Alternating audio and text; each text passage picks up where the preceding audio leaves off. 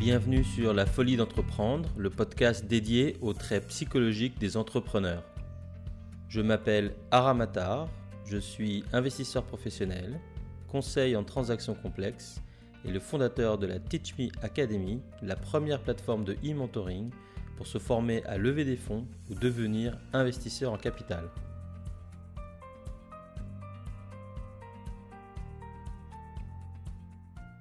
On a l'occasion en tant qu'entrepreneur de rencontrer des gens qui sont juste complètement incroyables. Et ça, c'est une chance qui est, géniale.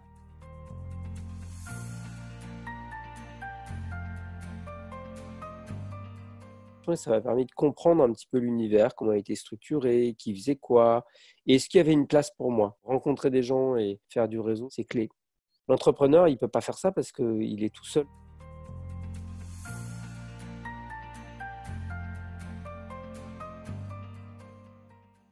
Quand on a démarré, euh, pendant six mois, je vivais sur euh, le canapé euh, chez ma sœur et dans mon armoire, c'était une chaise pliante en dessous de laquelle j'avais mis un sac de sport. J'ai des exemples de gens où effectivement leurs boîtes ont, planté pour X ou Y raison et il n'y a pas eu que l'aspect financier qui a joué derrière. Ils sont partis en divorce, etc. etc. À un moment ou à un autre, être entrepreneur, je pense qu'il faut avoir une part de, être un peu cinglé. quelque part, va avoir une, une, une fracture, une fragilité ou un truc à prouver.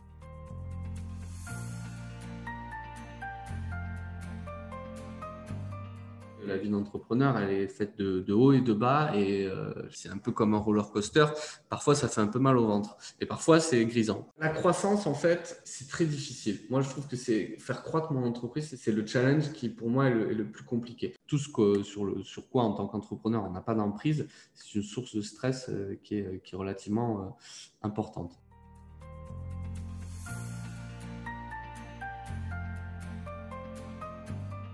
S'associer, c'est aussi faire confiance. Moi, je suis quelqu'un qui, donne ma confiance assez facilement, à la, reprendre quand ça fonctionne pas. Il y a des grandes décisions que j'ai su prendre très rapidement, et au contraire, des toutes petites où j'ai mis un temps fou et où je me suis pris la tête plusieurs heures, plusieurs jours. Il y a plein de personnes euh, qui essaient soit de nous mettre des bâtons dans les roues ou qui sont hyper négatifs hein, sur tous les sujets qu'on aborde. Et ce qui est hyper important, c'est de faire le tri sur ces informations-là. Il y, a, il y a plein de feedbacks très négatifs qu'on peut avoir qui sont pas à prendre. L'entrepreneuriat, en tout cas, c'est quelque chose d'assez euh, éprouvant et de prenant en fait à 100% et pas que quand on est au boulot, mais euh, le soir, euh, la nuit, le matin. Toute la question de, l'apprentissage par l'erreur et par l'échec dans l'entrepreneuriat, elle se trouve là. Et je pense que quitter et arrêter d'entreprendre après, euh, après un échec, c'est là où au final on n'a rien gagné.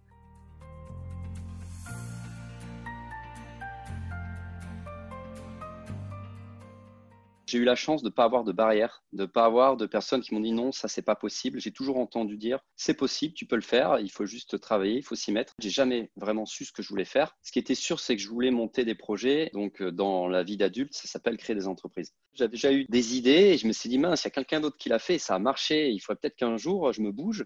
Créer une boîte, dans un certain sens, c'est une liberté, mais avoir une boîte, euh, ce n'est pas une liberté.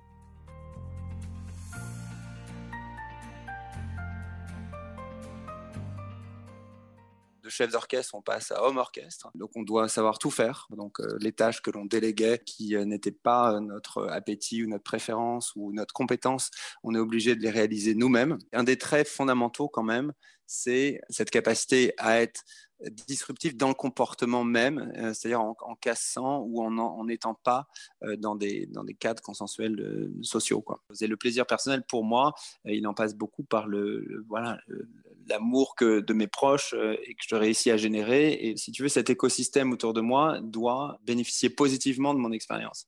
Et ça, c'est mon vecteur principal j'ai jamais arrêté d'essayer en fait depuis que je suis sorti de banque. Et c'est peut-être ça qui est, usant en tant qu'entrepreneur, c'est que tu essayes en permanence, tu essayes des nouvelles idées, que ce soit dans l'entreprise que tu développes ou même tu as toujours euh, plusieurs entreprises que tu développes en même temps en fait.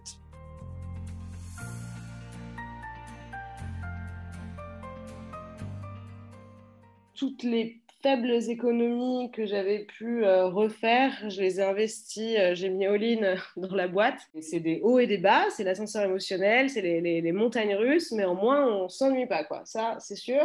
Mais le, mauvais stress, euh, en général, je relativise. J'essaye de, vraiment couper, de penser à autre chose, et je prends vachement de recul sur ce que je fais.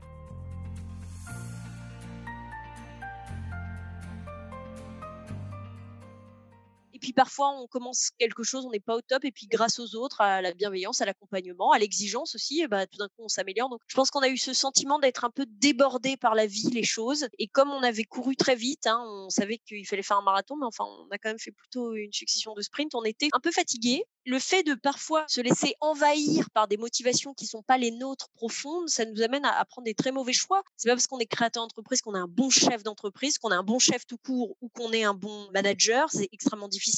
Je me souviens d'avoir des nœuds dans l'estomac, mais vraiment de pas pouvoir euh, dormir. Mais ça, c'est une expérience que j'ai eu l'occasion de croiser avec beaucoup d'entrepreneurs, qui était comment je fais. On est le 25, je n'ai pas de quoi payer mes salaires.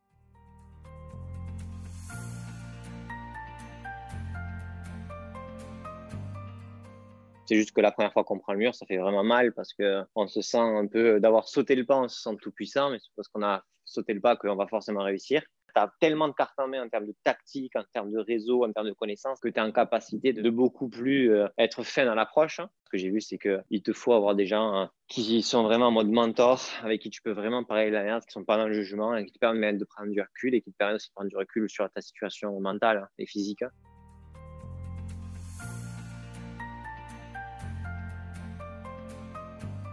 Il y a le trait de personnalité qui est, je dirais, euh, fondamental de tout entrepreneur. C'est cette espèce de recherche de liberté qu'on essaye tous d'avoir en menant nos propres projets et en, en prenant nos propres décisions. C'est un trait de caractère, en tout cas, que je retrouve chez beaucoup d'entrepreneurs cette envie de liberté. C'est des gens qui veulent vraiment tenter leur chance, apprendre énormément au passage, et en fait, on ne perd, enfin pour moi, on ne perd jamais à entreprendre en fait. Tout le monde va bien, enfin tout le monde va assez bien ou bien euh, quand la boîte cartonne, décolle, etc. Mais euh, quand il y a des difficultés, c'est là où on s'aperçoit de la vraie valeur des gens.